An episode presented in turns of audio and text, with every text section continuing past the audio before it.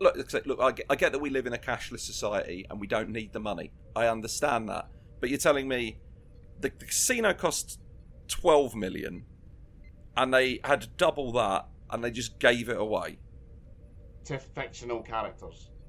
to fictional characters. Because what are those fictional characters going to do with that money? No, they're stuck in an endless loop. Yeah. So I assume the money just disappears. All it did is get them out the door. They could have kept. They could have given away half of the bit that they won over the top and kept the rest. Like cashed it in for. Like, cashed it in for like gold. Like And I know that I know that I know that Starfleet does give us like a bit of a like some cash. Like we, we get like a weekly allowance to go and blow at Quark's, right? But yeah. it's never enough. And frankly, the fact that um, Riker just had all that cash and then just gave it away, I, I don't know, man. Uh, it, what, what's the opposite of the French Revolution? Because I feel like we should. We, someone should ask the captain. Because I feel like we should be getting on that. This is the this is the thing here. This is the problem. Is, is who was with him, right? Data doesn't care, and Worf. I don't know how honourable money is, right? But like, I, I'm, I, all I'm saying is, look, Riker's Riker's like a goody two shoes. He's going to do that sort of thing. But maybe if Geordi had been there, or I don't know, this this entire ship's gone to shit since Crusher left. That's all I'm saying. I agree. She would have she would have walked out there with the money, and we'd have a gold plated sick bay.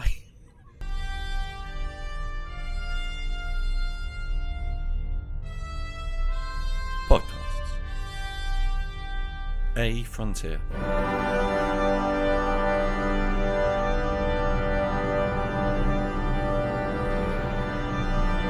These are the voyages of the podcast Captain Slog. Its ongoing mission to explore strange new episodes, to seek out new jokes and new references, to split infinitives that no one has split before.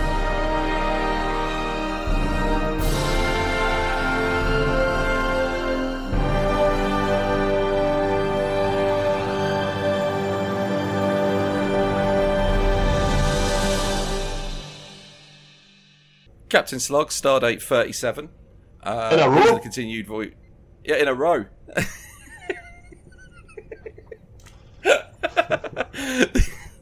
These are the continued voyages of the podcast Captain Slog. Uh, we go through all of Star Trek. Uh, I'm Eddie Edwards. I'm joined, as always, by uh, my colleague and friend, Mr. Mark Bench. Mark, uh, how's it going? It's good. I've got a new name.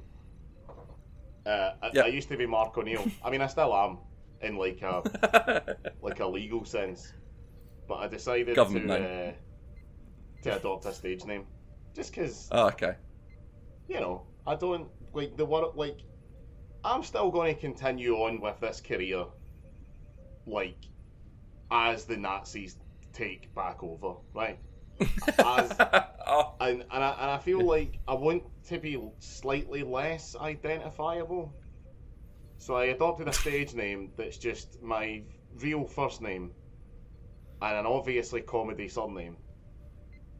And uh, I hope hopefully enough, eh, hopefully enough of whatever horrific far right uh, militia take over, or are voted in by the fucking sponge brained morons uh, that make up the voting minority in this country uh, are so distracted by the fact that they're like, oh, that's clever, because if he was in hospital and you know the way the names would go backwards, his name would be Benchmark, which is a word.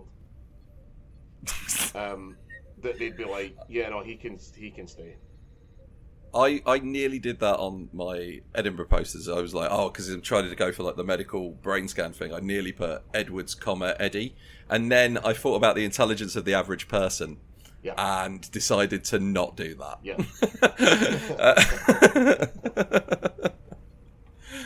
But uh, yeah, I'm, I'm with you. I'm, I plan to carry on making fun of the Nazis as they rise to power uh, this time. Uh, I don't. It's not gonna. It's not gonna do much good for my career. But like in tw- 50 years' time, I'll be an interesting person who gets shared on like other people's whatever the equivalent of a Facebook feed is. Yeah. Oh, this is Eddie Edwards. Apparently, his last words was to call a Nazi a prick.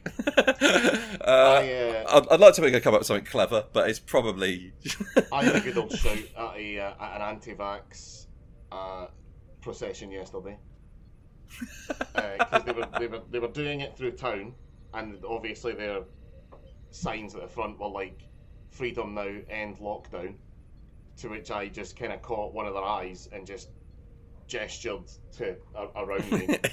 um, and then one, and then one of them had, and then one, That's one a of them spell a check it fucking- six times. What's that? they had to spell check it six times. They can't go right another one. It's gonna take a month. Well, one of them, one of them had a sign that, that like was, I guess, I mean, you, I can't. It's difficult to, uh, you know, put the quotation marks around the word science uh, in, in an audio format, right? But the quote unquote science of vaccine injuries or whatever the fuck these people are annoyed about, um, and it, it was just like a full essay, like, and it, it was like size twelve calibre. So I, I caught his eye and I shouted at him, "How the fuck am I meant to read that?" Um, and then he kind of take it back, and, I, and then I shouted, "If you if you're gonna talk shit, at least be fucking concise." Before Yeah. Laura was like, "No, come on, we have to go," and she dragged me away. to which, and then, a, and then a, a mother and daughter that were following us, the mother turned into the, the daughter turned into the mother went, oh, "Sorry, what was he? What did that sign say?" And I was like, "Exactly." you should have asked if you could borrow it to read it, and then when he gave it to you, run off with it. Yeah. Sorry, can I have this? Because I'm running out of toilet paper. I don't care if it's laminated. I'll take that. Oh, I, I, I, I used to, um, I used to know a very devout uh, Catholic girl uh, who um, also got into the anti-vax thing. Like this was pre-COVID. This was back just on the back. Oh, it causes autism, which um, one, it doesn't, and two, that shouldn't be preferable to death. Uh, yeah. Um, I'm thinking but- about going to get myself checked. so she. Ge- Genuinely. I'm I'm I'm constantly annoyed that every time I take like an online "Do you have autism or do you have ADHD?" test, it comes back completely negative because I'm like, are you are you certain? like, there's got to be there's got to be a reason why I cannot remember the de- details of the lives of my close friends, but I can remember clearly Simpsons episodes I saw 25 years ago. Yeah. but Fucking Blindboy on his podcast recently got diagnosed with autism, and so he done an episode that was just, here's how I feel about being diagnosed with autism, and he told you told us all the, like the mm-hmm. whatever the, the the symptoms of that, and I was like, this is like listening to my own brain talk to itself in a Limerick accent. Like, are these are these things not normal? Like, is is it is it weird that I just have no consideration or think about people when they're not actively in my life? and and the fact that I don't really have any like I don't have any. sa- I mean, we- we've we've gotten into this topic on this podcast quite often, but I I, Yeah. I don't have any regrets about that. Like, it doesn't feel weird or to me. So anyway, No. um, continue. But uh, uh, yeah, so they put up um they they regularly put they put up this video uh, that was proof that vaccines were bad, and it was an interview with Andrew Wakefield, and I was just like, oh, so Andrew Wakefield, the man who was struck off for uh, from being a, a doctor in the UK because he was unethically treating autistic children fucking terribly during like experiments. Yeah. Um, and they were like, oh, well, the, and then the the argument went on for like three or four pages um, uh, until eventually she said, "I'm a person of faith. I don't need evidence to believe something." To which I responded, "Then why did you post that video as evidence that you were right?" and that's when she unfriended me. Nice. it's like I hate that. It's like, oh, if ever you're one of those people, here's the deal. What that means is, if definitive evidence ever comes out that you are right, you aren't allowed to use that in your arguments. Yeah. to be like, well, actually, I don't believe in evidence, so uh, Goes both ways, uh, no. Yeah, if God, if Jesus turns up tomorrow, you don't get to point at him and go, that proves it. I get to point him and go, well, now there's new evidence, I will change my opinion because that's always been where my stance was. You fucking morons. How fucking Uh, smug are like religious people going to be if Jesus comes back? And it and it turns out they were right all along. Right, here's the thing. They will be smug as fuck for about a day. Like, because you get, like, Jesus is back. Yeah. That, that'll be, like, tw- Jesus understands the 24 hour news cycle. He's going to return, then he's going to wait 24 hours and do a press conference, let everybody know, right? But then that press conference will ruin their lives when he gets up on stage and goes, First off, we don't care if you're gay. Second of all, just an interesting point you might want to know: we don't put the soul in the babies until they come out of you. Yeah. Uh, before that, they don't count. Uh, There's a, uh, here- there's a there's a really good Russell T Davies show called The Second Coming. Oh, it's brilliant, Brilliant. absolutely brilliant. But there's a there's a Yeah. thing that really sticks with me, and it's a fantastic show, right? If you haven't seen it, watch it. Christopher Eccleston as is the second coming of Jesus, isn't it? It's Eccleston. Yeah, it's so good. Uh, and, and he comes back in modern day Manchester, which if if ever a place needed Jesus, um, but uh, he he gives it a, a, like he he does like a big speech, and he's like, right, here's the deal. Um, it, basically, no one ever gets to heaven because you're all such cunts. Every one of you, and hell is like overflowing, and we've decided that you know, there's there's basically no point in continuing this experiment anymore. So from now on, everyone who dies will just cease to exist. Because that, that that'd be it. That that that would that would be that would be the cherry on the icing on that very very sweet cake. Um, because all the people who were given it, oh look at you, you must such egg on your face, Mark, for not being a believer in Christ, and now he's back, and you're going to pay the price. And I get to turn it and go, well, fuck you, because exactly the thing that I thought was going to happen anyway has now been confirmed. and in addition to that, everybody you've ever told me was the right sort of person has apparently been tortured in hell forever, and I'm so glad to know that. Yeah. Uh, I hope the last. I hope the last guy before they, before they switch off the like the switch. The, I hope the last guy that goes there is Jacob Rees-Mogg.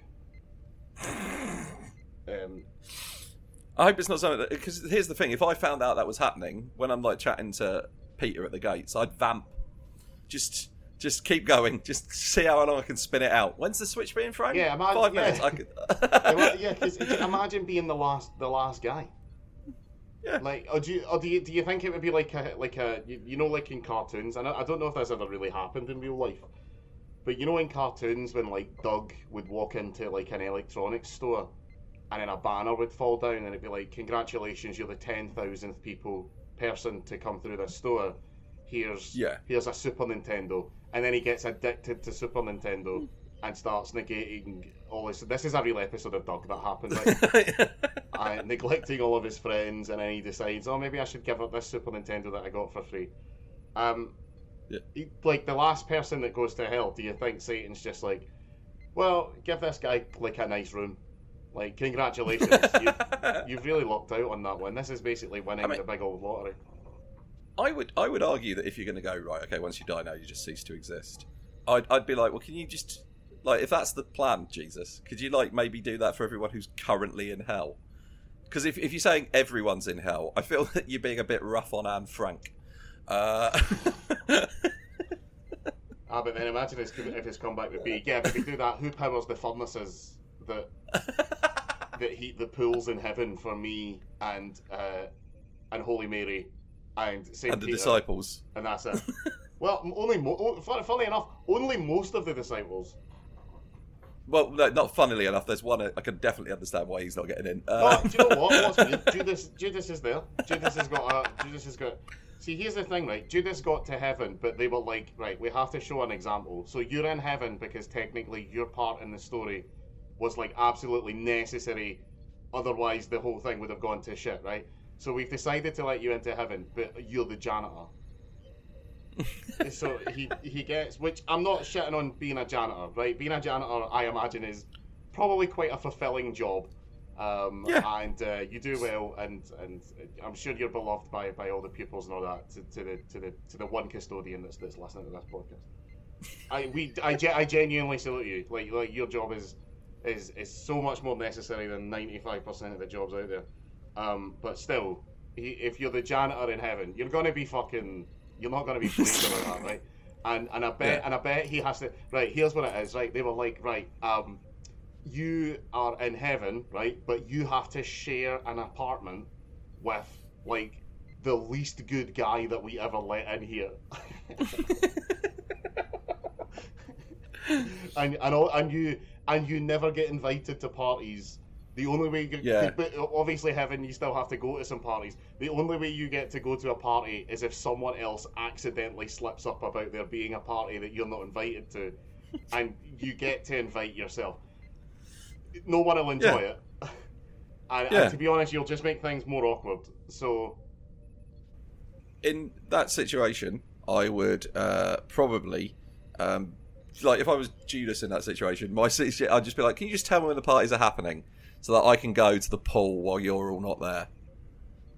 Uh, and, and, then, and then God's like, ah, you found a loophole, right? Okay, you can do that, but we're, but we're turning off the heating in the pool, and and and it's going to be mildly overcast, so you can swim, but it'll be cold, uh, and it and it might rain. And then the other, the, the other, uh, but speaking of nightmarish, horrifying afterlives, Mark, this episode of Star Trek. That's what I was thinking. I was saying that to Laura while we were watching it. So, uh, right- basically, the plot of this episode is that um, Riker, Data, and Worf go to a casino. Now, I was saying to Laura that um, I quite like casinos. I like I yes. I I know that they're designed to like disorientate you so that you don't know what time it is outside and you can't see the sunlight. These are all things, and, and they serve you booze and there's gambling. These are all things that I really enjoy. So like, Yeah. if there was an afterlife and that afterlife was, look, I'm I'm not I'm an I'm a I'm as a guy I'm fine, right? Obje- objectively, I'm all right. Like I'm, I wouldn't say I'm the best guy. I'm not the worst guy, right? I'm somewhere between um, between between John Cena and uh, Hitler, right? On that on that spectrum, I exist out with really either of the extremes, right? I'm I'm okay. I, I've got negative traits, uh, sometimes very social negative traits. Uh, I'm not. Uh, I, I'd say, look, this is what I. I feel like I'm talking to a priest. I feel like I'm heaven material, right? I feel like I've done enough good to outweigh Yeah. the, the kind of bad things that I've done. You- Um, but you know, I imagine my heaven. I imagine my heaven. Like I'd, I'd be getting like the Judas heaven, right? So my Yeah. heaven casino would be one where it's like you you die and there's a casino, but the buffet isn't that good, and also Yeah. it, it's uh, it's the it's the day before Chinese New Year, so like it's really crammed full and it's difficult to get a seat at the table. Um, I, and also, oh, I don't know, because would it be worse if I? Because I was gonna say, and maybe I win about fifty percent of the time, but would it be worse if I won all the time? Because that's that's. I think that's a Twilight. I think that's a Twilight Zone episode. yeah. Uh, I get what you're saying. Like, I, I'm with you. Like, my personal heaven isn't going to be Caesars Palace. It's going to be that. Is it the Lucky Nugget, the one that's like immediately when you hit the Nevada border from LA? Because I don't know if you've ever driven Mine is into just going to be Vegas the from LA. Grognos Casino on Sauchiehall Street in Glasgow, uh, where If- I'm actually I'm I- actually banned from there because I was rude to the manager. That see, Right, and you- this you- is and this is why I'm not getting into proper heaven because some because ev- every now and again, if I, look, I'll, I'll, this is confession, right? Every now and again, if I've had enough drinks in me and I'm feeling bold, I will be a dickhead to customer service people. Now it's not often, right? It's it's and I and I hate it, and I and I regret it every time. But I but I I can distinctly remember times when I've said things to people that I'm like, ah, they're just doing their job. That was uncalled for, Mark. You thought you were being funny there, but you're really just being a cock. I've I've worked retail long enough that my uh, my like le- general level of like don't give people in the shops shit Yeah. is quite high, but that is equally then justified, balanced out with even when I was I because I didn't care about those jobs. I was very much calling it in. So if somebody fails to meet what I would consider the minimum fucking standard of like where I was at that point, I'm like, no, no, you're being a prick, mate. Uh, yeah, yeah, okay, right, fair enough. Yeah, I'm, I'm Yeah. there, yeah. But so anyway, this so so I did a bit of research about this episode because I was curious, Mm. And so the, the the plot is they find a bit of a NASA spaceship, and then there's a building on a planet that shouldn't be there, and they beam down, and it's a fucking uh, hotel that's well, I say it's it's a hotel. It's called the Hotel Royale. All we ever see of it is like the gambling floor, uh, and then they go up an elevator, and then there's one floor of rooms. Yeah. So it's like a casino in New Vegas. Um, um, yeah, and um, it turns out that it's like there's been uh, there's an astronaut who died there like 200 years ago, and it's a shitty book that some aliens like found. Aliens accidentally dragged him halfway across the galaxy and killed his crew, and then to make it up for him, they were like, "Oh, this book must represent what their like ideal uh, in environment is. So we'll build that hotel down on a planet and put him in it for the rest of his life." Which is a bit bizarre, right? Because they because Yeah. he he he writes a diary about this. He's like, oh, they they've popped me into this hotel from this terrible, terrible novel, and Yeah. th- basi- this is an eternity of, of hell. Like I I wish I would just die. It's like, well, can't you just talk to the aliens manager and be like, look, I appreciate what you did, right? I do. It's nice, but I- did you keep the receipt? Like, can I instead request for something else? I like the idea that, like, as far as the aliens, because like they left it, like this is the equivalent of being in a jar in the garage, and then they're going to come back sometime later and be like, "Oh, he died. Yeah, I forgot about him. Oh, bollocks." but, but yeah, it's it's a it, so apparently the original concept for this was pretty Twilight Zone, which was that um, they it was about an astronaut who'd been trapped in his most pleasant memory on a loop um, uh, by the aliens, um, not realizing that, of course, whilst that is good at first, it is a nightmarish hellscape once you get to like go around 38. Like once, yeah, but. Uh, yeah, I, I, I, this is a weird episode because I like this episode in general, but in the specifics, it annoys the shit out of me because it's the very it's that intersection of things I very much enjoy, which is Star Trek, gambling, and like dice odds. Yeah. Because I play D and D, and there's a lot they get very wrong. there's something that really bums me out about this because I'm in the same boat. I'm like, I, I quite like this. Like, if I was, if I was just watching the horror channel, and this episode came on at three in the morning, and I was a bit high. This is one that I'd be like, yeah, I'll watch that again. That that that, what- that episode was all right. Yeah. There was a lot. You get a lot of fun data stuff in this episode. Brent Spiner's Yeah. clearly having a blast. Um, but Yeah. there's one thing that really, really, really bugs me. Um, and it's kind of Laura who pointed it out to me because I guess my brain hadn't really registered with it, but as soon as she brought it up, it was all that I could think about. So there, there's a, a device, basically a plot device, where they come into the hotel through a revolving door, and they can't get out. If they go through Yeah. the revolving door, all they do is come back the other side. Right, and, And- I want to very specifically bring up something about the fact that when that we see that happen, which is um, they don't do a little cut so they come out instantly. Yes, that's exactly they- my they- problem. they they- I- clearly I have just done a full rotation of the door. They've saved themselves a lot of special effects budget with it, or visual effects budget with this revolving door, though it would have taken very little effort to make it slightly more impressive. It would have Yeah. taken literally just right. The, what you would have to do is have it is you would have to have the door on a motor so that it kept a consistent speed. Put the three Yeah. of them round, and then as soon as Worf disappeared, Data That's when- reappeared Yeah, and it so that it would look like it had cut one out, like because there's four quadrants, three of them Yeah. obviously go in. So if it looks like it cuts out one quadrant, that would be it, it would be it would be enough of a little quirk of speed to make you go, oh, something happened there. I'm not quite sure what it was, but it but a, a, an interesting thing happened.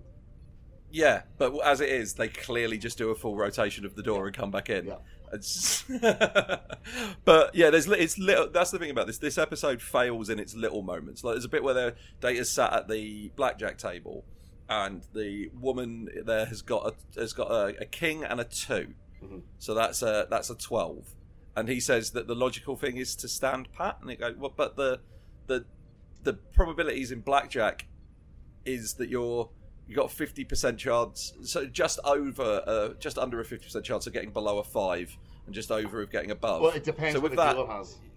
Yeah, but it yeah, it basically works out that it's my view on blackjack has always been that the house stays on sticks on uh, six, 17 so i stick on 18 or 16 depending on my mood. And that's just that's because that's how you get a little bit of advantage. But yeah um, and it's, I- done, it's done okay for me. I don't know if there's any actual logic to that but yeah da- basically my problem is data gets the fucking probabilities wrong. You shouldn't stay on a 12 the chances of you going bust are low as i think it's like a 12 or a 13 she no yeah she should fucking hit If I if Uh, I recall correctly, you should never hit on a fifteen, and a Yeah. fourteen or a thirteen or a twelve. You should have hit depending on what the dealer has. yeah Um, And but then it's also at the craps table later on. There's a bit where Riker says, "Oh, the chances of it, like, because they explained that like um, a seven, the, the house wins. Like, you, that's the pass line." And Riker's like, "But the chances of that coming up are the same as anything else." And uh, Data's like, "Well, yeah, and that's why it's gambling." Is but they're, they're not. yeah, Um, it's in there are 36 different possible combinations from two d6. Yeah. Um, and a seven is six of them. Because whereas a six and a, a six and an eight are five each. That's yeah. Oh. Because well, if you think about it, it's pretty like well, the for house has to example, have an you- advantage. Yeah, Yeah. and it's the thing of like you can only. It makes sense when you think about it. Like, like there's only one way a two can come up, Yeah. which is both dice are a one. Oh, But yeah, uh, okay. but yeah, but a seven, any number on one of the dice has a corresponding number on the other dice that makes a seven. Because it's six and one, or five and two, or four and three, Yeah, and then yeah, because they don't But, they don't um, really explain craps very well. Um, no, because if, if I the I I learned to play craps when I was in an amateur dramatics production of Guys and Dolls, um, in which I played the character of Big Julie, who has uh, has a bit of exposition where he explains how craps worked. Right, but I okay, can't really remember it. I think it's I think the idea is as the shooter, you roll the dice, and whatever I, th- I think they do say this in the show. You roll the dice, and whatever number you get, you have to hit that number again with before you hit an eleven or a seven. I think that's the tradition. The one that I've encountered in most casino in, in Vegas when I was out there is um, on a seven the house wins. Yeah. Um, but you can bet on anything else, and you just keep rolling until a seven comes up. But here's the thing: you can bet on seven. And when I was last, the first time I went to Vegas, I was there for a mate's wedding, and my mate, uh, Canadian Ed, who's a guy called Ed I know, who lived in Canada for a bit, uh, um, he um, he looked at the craps table and very, very cleverly was of the opinion, well, if the house wins on a seven, that must mean that, that that's the best odds that of winning because Yeah. that's why the house have given themselves that number. So I'm going to bet on seven, and then what that means is every time everybody at the table lost all of their money, he was in the corner going, "Woohoo! House wins!" I I don't think I've ever come closer to seeing a man get shot. But there's a, there, there- there's also um, there's also another element to it uh, where and I, I can't I don't, I don't know if they if they address this in the show. I think they maybe imply this a little bit, but Data could roll a pair of dice a thousand times and have it be the same result yeah, because there's no minute differences in the way that he would shake the dice. Like there's there's no Yeah. he would be able to replicate that exactly every single time. Um, Yeah. So he would always be able to get six. I, I, I mean I guess that's how they because they so the, the the end of the show basically is um, the they find out that at the end of the novel the casino is they, they can't figure out how to leave the casino yeah. So the only person who's been able to leave is a character called Mickey D, who's come in and left, and that's because it's in the book. Yeah, and it's also because So, his yeah. story has ended. So they figure Yeah. out that the only other characters in the story who get an ending are the foreign investors who buy the casino. So they have to Yeah. make enough money gambling to then buy the casino. yeah. Yeah. Which But is yeah, I I do genuinely think that Picard having to read the entire book might be the biggest sacrifice he's ever made for his crew. Oh, he looks Uh, so pissed off about it. It literally, I love that it literally starts. It was a dark and stormy night, and he's like, he reads that, and Troi's just like, I'm gonna leave. Yeah. I really like the bit where because they, they find the book in the in the, the drawer of the of the hotel room with the mummified Yeah. astronaut, and uh, Riker gives the book to Data and says summarize, so Data then reads the whole book and tells them the plot. I think it would have been funnier if they'd given the book to Data, it said summarize, and then Data went, "It's all right." I I've got to say one thing that um, did slightly annoy me about this is the the astronaut's name is S Richey. Yeah. And when they got his like astronaut costume out of the um, uh, thing, out of the wardrobe, it was absolutely filthy. Yeah. Whereas it should have been dazzling white, because as we all know, Shane Richie was in charge of the Daz Doorstep Challenge for quite a while. so hopefully What he should have been able to clean up. What a what a shitty, terrible deep cut of a reference. Congratulations! if you if you understood that reference, please let us know. Yeah. I, I basically I saw S Richey, my main brain immediately went Shane Richie, and then they pulled that out, and I was like, oh, would clear that up. And then I went, and, and then I, and then I had enough confidence in that as a reference and joke that I wrote it down and said must bring up. Um, oh, sorry, this episode's got one of my favourite Worf moments in all of Star Trek. Um, when they're looking at the astronaut's body, Yeah. and he's been de- they say he's been dead for like 200 years, but the body's well preserved because it's quite a sterile environment. And um, uh, Da- uh, Riker says it looks like he died in his sleep, and Worf's response is, "Terrible way to die." yeah. um, he also they, so they, they pull his spacesuit out of the excuse me out of the cupboard, and they realise that the uh, American flag has fifty two stars on it. yes, it does. And uh, what do you reckon the other two states are? Ah, see, I already. This is one of these things. Uh, I, I've given that they actually give what dates that means that the flag's from. Yeah. Because they they say and it's like twenty thirty three. So my theory would be uh, Puerto Rico Yeah. is currently um, trying to get statehood, and so is Washington DC That's what I because they. Yeah, it's uh, it's weird that that's one of the few things they probably got right. But also, there's another thing in this that they got right, but they got wrong. Because this starts with um, Picard trying to solve Fermat's last theorem. Yeah. And he's like, oh, nobody's been able to solve it, which was true at the time of broadcast. But Oh. in 1995, Fermat's last theorem was solved, which is whilst TNG was still on the air. And I, I looked it up, and apparently, um, this is addressed in Deep Space Nine oh wow, Wait. that's fun. be- uh, because the um, so the proof of this is like uh, uh, okay. First of all, and uh, Mark, you'd love this, and I recommend this to anyone listening. On BBC iPlayer, there is an episode of Horizon called Fermat's Last Theorem, and it's about the guy who solved it, and it's amazing. So he was like a mathematician, and like he got tenure at his like university, and it's like you're expected to publish some research every couple of years, but it's not. It's one of those things where it's expected, but it's not like specifically in your job description, so you can't get in trouble for not doing it. And um, he didn't release anything for like 15 years, and all he was doing was he'd be sat at home. He'd like do his like morning like classes and everything. Then he'd come back to the, to his house, sit in his office for four hour, four or five hours a day, trying to crack Fermat's last theorem. And his his proof of it involves like really complicated maths that had only been invented in the last like 10, 20 years. So the thing I think they redress in Deep Space Nine is they go the thing people are trying to do is work out what Fermat's actual proof was. Um, but but watch that episode of Horizon. It's fucking incredible. See, I'm into that, right? Because I, I have basically no interest in mathematics, right? I, I, I actually, I, I talked earlier about like wanting to go and get the old, the old autism check, right? And a, and a part of that is my complete fucking like my brain's complete disregard for maths and arithmetic. Like you, you cannot. There, there is nothing that you could do that would make maths in its own sense Yeah. interesting for me. Like literally nothing. Right? They tried everything. I, I can't do maths. I, I don't know. I have fairly middling dyscalculia, right?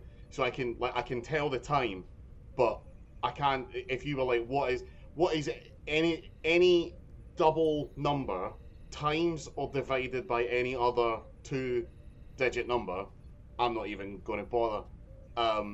Because my brain will just be like, well, fuck, we can't do that. That's that's crazy talk. Um, but so that, that's why I love it when films try to try to go out their way to try and make it interesting, but actual stories about how maths Yeah. work, I find fascinating. Like I remember I watched a video on YouTube that was about, uh, so the, the concept of zero, like didn't exist until much later than we thought that it did, right? Yeah. And they explain it at the start of the video. I'm like, but zero is just the concept of nothing, and I understand that concept. So why does it not go in maths? And then they try to be like, well, because maths is this and maths is that, blah blah blah blah blah. But then they were like, here's the dude who discovered, I presume a dude. Here's the person who discovered Yeah. that zero doesn't exist and that zero should be in maths. Here's their story. Here's how they got there. Here's the things that they did and what they were doing at the time. And at the end of it, I was like, I understand that now. I get that because I can put Yeah. a story to it. So the idea of like it's this thing about fucking theorems and proofs and like here's a proof that's never been proved proven so i'm going to go off on holiday and like rather than read a book like this is something i don't know if my dad has ever done this but this is something that my dad would be interested in like going off to spain for the week and while my mom is like out there sorry i've got an irish girlfriend i keep saying mom um while my mum is is like hanging out in the sunbeds or something, I wouldn't be surprised to see him on the sunbeds with like a theorem in front of him, like solving it. But I don't understand what that means. like, how is it not solved? like, is it is it just is it just justification? Is it just they? Because I think Laura tried to explain this to me. She was like, it basically means that one plus one equals three, and what they have to do is figure out why that guy thought that. Yeah. So the the one with Theorem's last theorem is is it's this. He, it was basically it's a little note in the margin of some stuff he was writing, Right. and it's like uh, a squared plus b squared equals c squared or something like that. And then he puts in and he goes, and then he puts in, but a cubed or a to like a if it's like any other number. So it's like it's like instead of to the power two, it's three, four, five. If you put that change that to any other number, that doesn't work. It will never work, and it can't possibly work. And then he went, oh, I've got an ingenious little proof of this, and then nobody's got the bit of paper that like proves that. But because he's saying something's not possible, and numbers are infinite, Yeah. you can't just You can't just check, check them all. every check every number. Yeah, so that's why the, the problem is. So you need something like a mathematical series of rules that go, oh, because this isn't true, this isn't true, this isn't true. But yeah, I, it's one of those things. Like I, Right, okay. I got, I. I got I, the reason I know about this is because I've watched the Horizon thing a few times, and I watched it because there was a video. Um, it was back when um, it was like it was celebrate like 50 years of Horizon on the BBC, and they let various science like and maths people from the BBC's like educational wings choose an episode of Horizon, and um, the guy who chose this one was like a uh, he used to be a science te- uh, maths teacher, Yeah. and every year he said, right.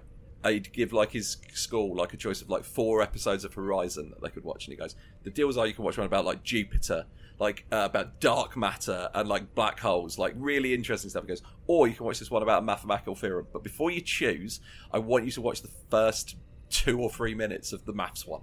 And the That's first two and three minutes is is the guy sat there explaining, and he goes, quite simply, "It is the single greatest achievement of my life." And like like he just talks about how much of his life he devoted to solving this and it's like he's been obsessed with solving it since he found out about it when he was like nine Right. and he starts to cry like in the interview Wow. and then he turns it off and, and he goes and every single time the kids would be like no we want to watch the rest of that i want to find out what's going on with that dude yeah. but yeah, no, it's like the the, the, the thing's great because like he, there's, they're talking to like other mathematicians who like worked with him Yeah. about like what was going on. It's like, so what, what what did you think he was working on? One of them just goes, well, you, you don't want to ask, do you? what if what what if he's what if he's got nothing? What if it's all dried up? It's like I don't want to kick a man while he's down, and that's just what I assumed. Like he had no no new ideas. And then one day he just got, comes into his office, drops something down on his like thing, and he's like, "Oh no, this is interesting," because he didn't tell him what it was. And he's going through it, goes, "Oh no, yeah, this works. Yeah, this makes sense." And he's getting like down to the last page, like the last couple of pages, and he just looks up and goes, "Have you solved Fermat's last theorem?" and he just goes, "Yeah, yeah, I have." but yeah, absolute, absolutely brilliant. Yeah. Um, but that's I, I love that. But I like the fact that the one thing they got accurate in this episode, is completely right, Yeah. wasn't right by the time Star Trek: The Next Generation went off the air. Uh, I like that Picard ha- like asks, like goes to his iPad, and he says, oh, fuck, "I mean, get me, get me fucking Hotel Royale by by whatever the author's name is. Um, and I was just like, oh, that's you fucked your algorithms there, Picard. that's all you're gonna get recommended from now on, mate. just terrible novels. you say that it seems it is terrible. I'm going to give you that, but it's not too far away from his Dixon Wright bullshit, is it? Uh, it's Is like it- yeah, gangsters Dixon, in the Dixon, casino. D- Dixon Bainbridge? No, that's Dixon a Hi- Nixon, Dixon Hill. That, Dixon, Dixon- Hill, yeah. Dixon it, Bainbridge yeah. is a Mighty Boosh character. Um, yeah, no, you're right. It's just better written, isn't it? Like, Yeah. O'Brien Watch. Um, I want to do a real big shout out to um, my O'Brien had his best line that he's had so far. Uh, when he was asked about beaming them back out of the casino, he said, "I'm dealing with a very narrow access point." Which I, you just know that that was him being professional because he wanted to say it's tighter than a gnat's chaff. But oh, I don't know about that, Captain. This is tighter than a nun's cunt.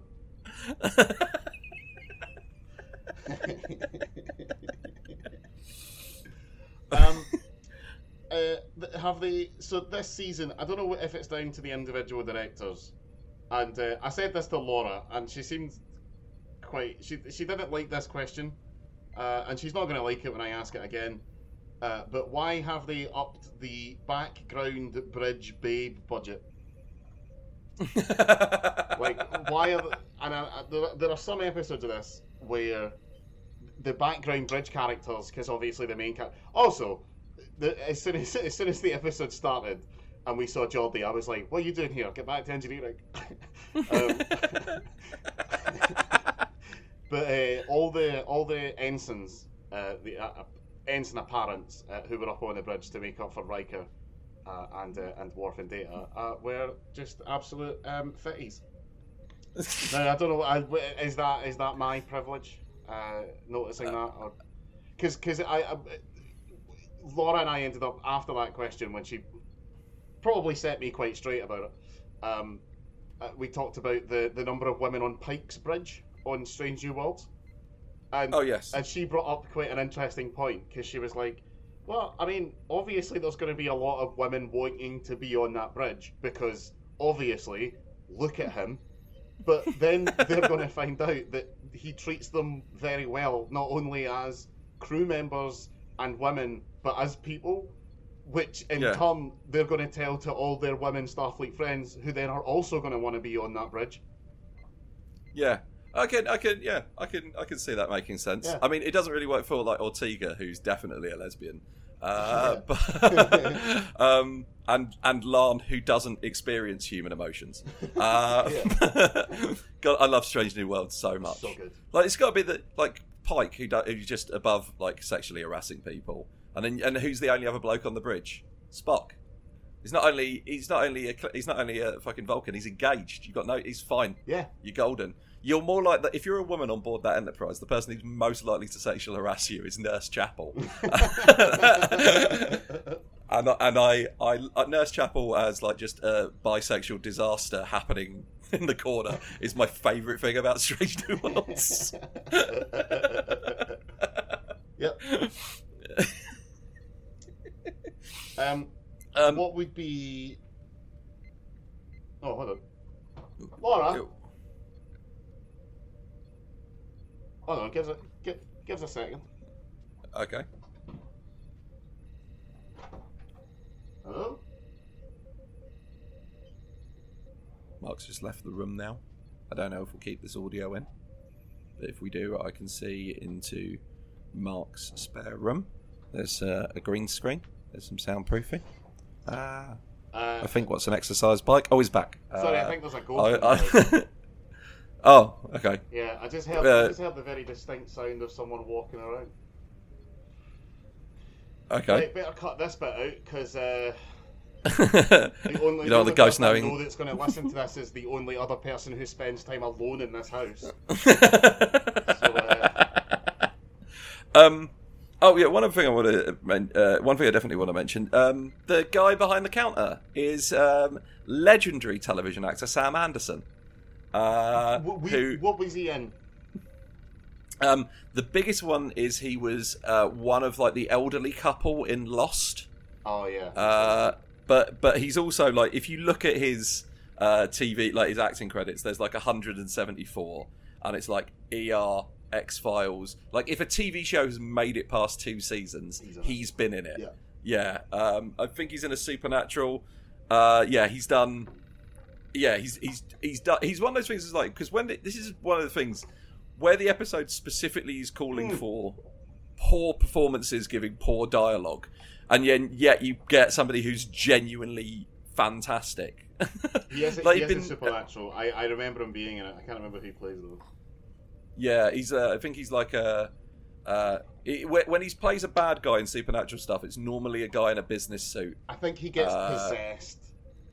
Yeah, He's, I think Or- I think he's maybe one of the demons' vessel or something, or meat suit or whatever.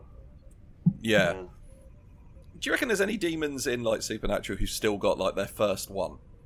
Like, oh, I possessed a body in like when the, when I first became a demon in 1604, and like I'm still carrying that around. And then they because I just want once them to like cast the demon out, Yeah. and like have the person just be like, what what the fuck is this? like I was Um, I was on the galley of a ship. well, we know that we know that Crowley doesn't because Crowley makes reference to the fact that he is uh, a New York accountant. yeah, Uh, yeah. I don't know, man, because And- I, don't really know how that works. Because I, I don't know if it would make them ageless. Because it, the the demon the demon possessing them does make them invincible. Because like Crowley can go to the Yeah. bottom of the Mariana Trench and shit like that. Yeah, it makes you it makes you invincible in a sense because like I know angels regularly like heal their vessel so that no damage has come to it, whereas the demons just use demonic power to keep it going even though all the bones are broken. Yeah. So that the person inside is having immense pain, and that's like the Crowley thing. Is like, oh no, the guy I'm bodies him in is being constantly tortured and in immense pain, but he's an accountant from New York, so he deserves it. Yeah, yeah, yeah. yeah. Yeah, because then they they, they, they they later one of this one of the plot lines later involves Crowley's actual bones. Yeah, Yeah, yeah, because that. because he's his whole plot line is that he sold his soul to get a bigger cock, and then when the Hellhounds turned up and took him to hell, he was in hell for I think a solid five minutes before he just went, "Oh, okay, I'll join you with torturing." Yeah, exactly. Yeah. Uh, um, I never, I never get that about like selling your soul in like something like Supernatural because like you or you can literally transition from possessed soul, like from like soul in hell to demon. Yeah. that's like a, so. Just do that. I'll do that on day one. yeah, it's it's odd because from what I understand, you most people in Supernatural when they die go to heaven. Mm-hmm. and it's only the people who either made a deal or who were particularly bad that go to hell. Yeah. Um, There's my favourite thing a bit in hell ever is I think there's a bit where the Winchesters have to go there, and they go in and uh, there's like just a little take a number thing and a queue, and they just walk past it, and the queue just seems to go on for like miles and miles and miles, and like they are getting to go, what's the queue for? And Crowley's like, oh, that's nothing. They've just got to stay in it. yeah, exactly, yeah. And when they get to the front, they just have to take another number. Yeah, we're, Oh. we're just uh, we're just hitting season six, so we're just getting onto the storyline of Crowley being the king of hell, which I think is one of the best things the show does in its Yeah. entire run. Um, we've just done season. We've literally just had Crossroads Demons turn up for the first time, and it's not Crowley, which I think they think would be a missed opportunity. Yeah.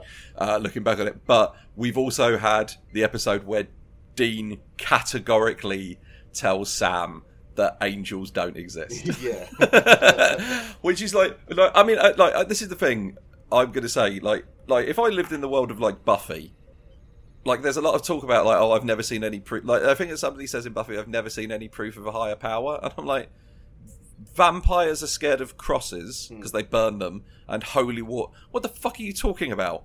You have like objective proof of the existence of the afterlife and God. yeah. Uh, by yeah, you can infer it from the existence of hell, but Yeah, I kind of get it. I because yeah, the the hell the idea of a hell dimension isn't necessarily the Christian. It's it's the same it's the same Yeah. thing that I have about about ghosts. Again, one of which I clearly have, um, which is that I, I I don't know if I believe in ghosts. Uh, I'm feel I'm about ninety percent non-believer on it. One percent if like I what I did the other night, which is stay up till three in the morning, reading the Wikipedia lore and mythology of the Ring movies uh, before deciding now there's the time to go to bed, and having to switch on every light in sequence from my living room to my bedroom. And then getting to the bedroom, realizing Laura was asleep, so I couldn't turn on the light, so just having to risk it from the door to the bed. Um, that's the one percent. But I, I, I, I, oh, I must have spoken about this on the podcast before because I will take any fucking opportunity to talk about what does Mark think ghosts are. Um, I, I don't think ghosts have anything to do with the souls of the dead. I think it's more to do with the fact that we don't really understand how time works. Um, and that basically what we are seeing if someone sees a ghost is just a person from another time.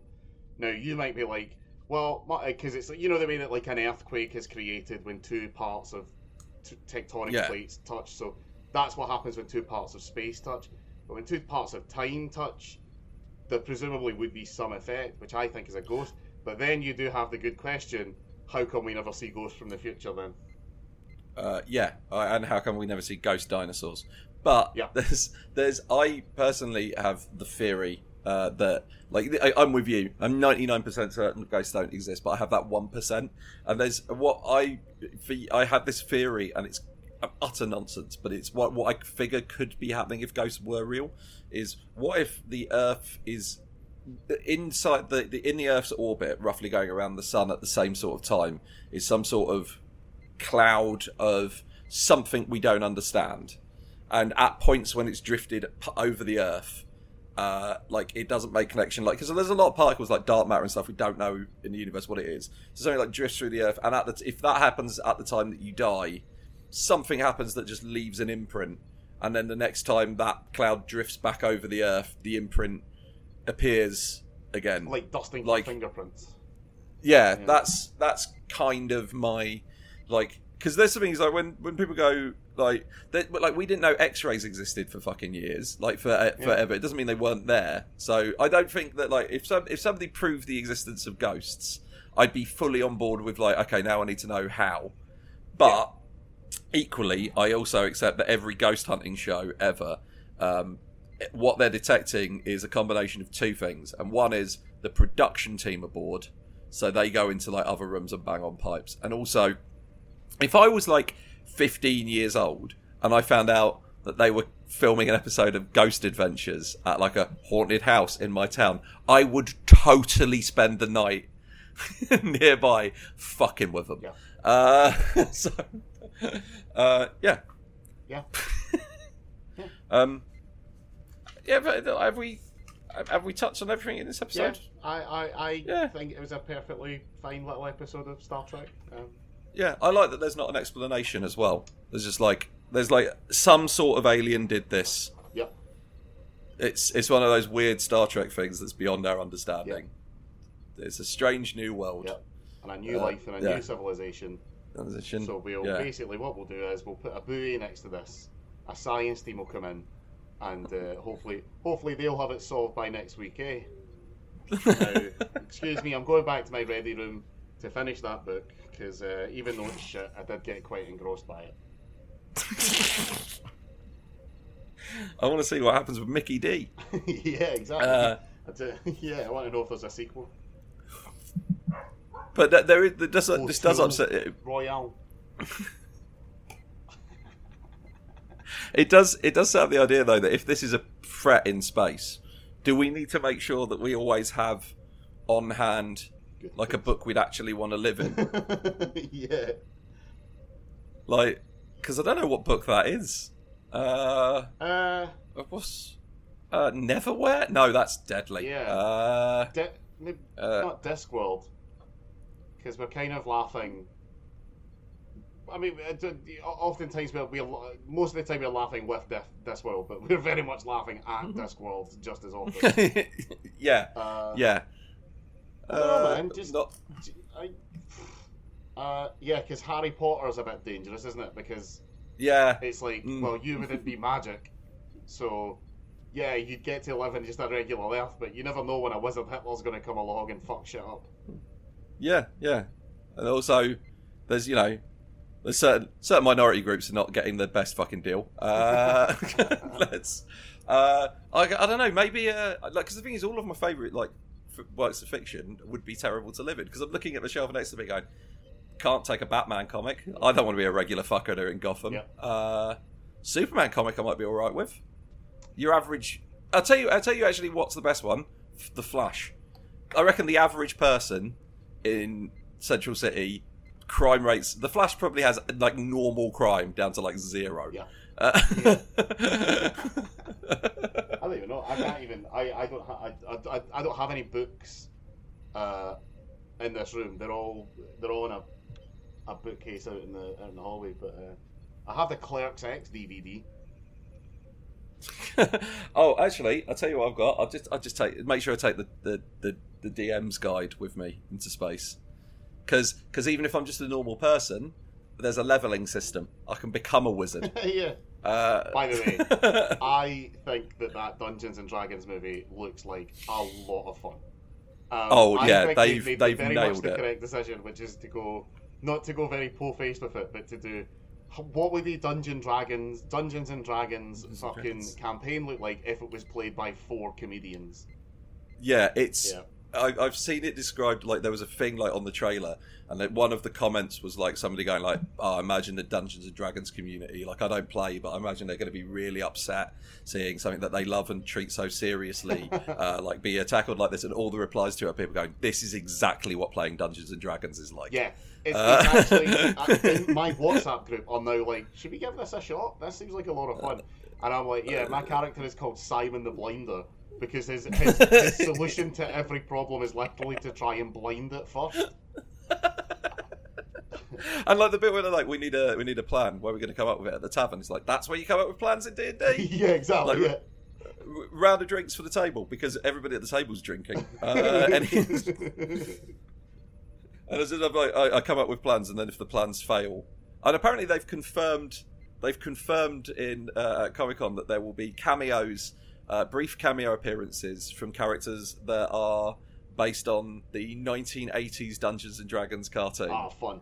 Uh, and apparently, um apparently, uh, Critical Role as well. Nice. Uh, yeah, because I think that they were like, well, yeah, we can only re- like thank you, Critical Role, for mainstreaming this enough that we I can. reckon Dan Harmon will be in it. I want I want Matt Mercer as a tavern keep, uh, like doing doing the most outrageous accent Yeah. he can. but yeah, I'm watching the trailer and being like, "There's an owlbear, there's a displacer beast, there's a gelatinous cube." yeah, can't wait. Uh, Yeah. Anyway, have we? I think we've solved this problem. yeah, yeah. Yeah. Uh, yeah, so yeah, good episode of Star Trek. Give it a watch. You'll probably enjoy it. it. Yeah, go for it. Anyway, well, right. see you. Bye. Bye. Bye. The Captain Slog is performed by Mark O'Neill and Eddie Edwards. You can follow both of them on Twitter and Instagram. Mark's at Real Mark O'Neill and Eddie is at Ed Edwards Comedy. If you like the podcast, you can follow us on Instagram, Twitter, and now on YouTube at Captain Slog. And we have a Facebook page as well. Or if you really like what we do here, you can support us on Patreon at patreon.com forward slash Captain Slog.